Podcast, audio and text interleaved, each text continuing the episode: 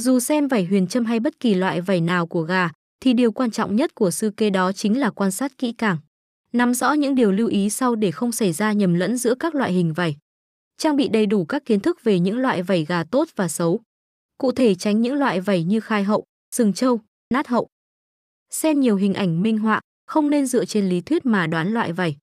Dù gà có vảy huyền châm hay không thì sư kê cũng phải chọn những con có vảy tốt. Cụ thể là vảy khô, không có bụng thịt, vảy hơi nhám và mỏng. Chân gà có đầy đủ các ngón và không bị dị tật bẩm sinh.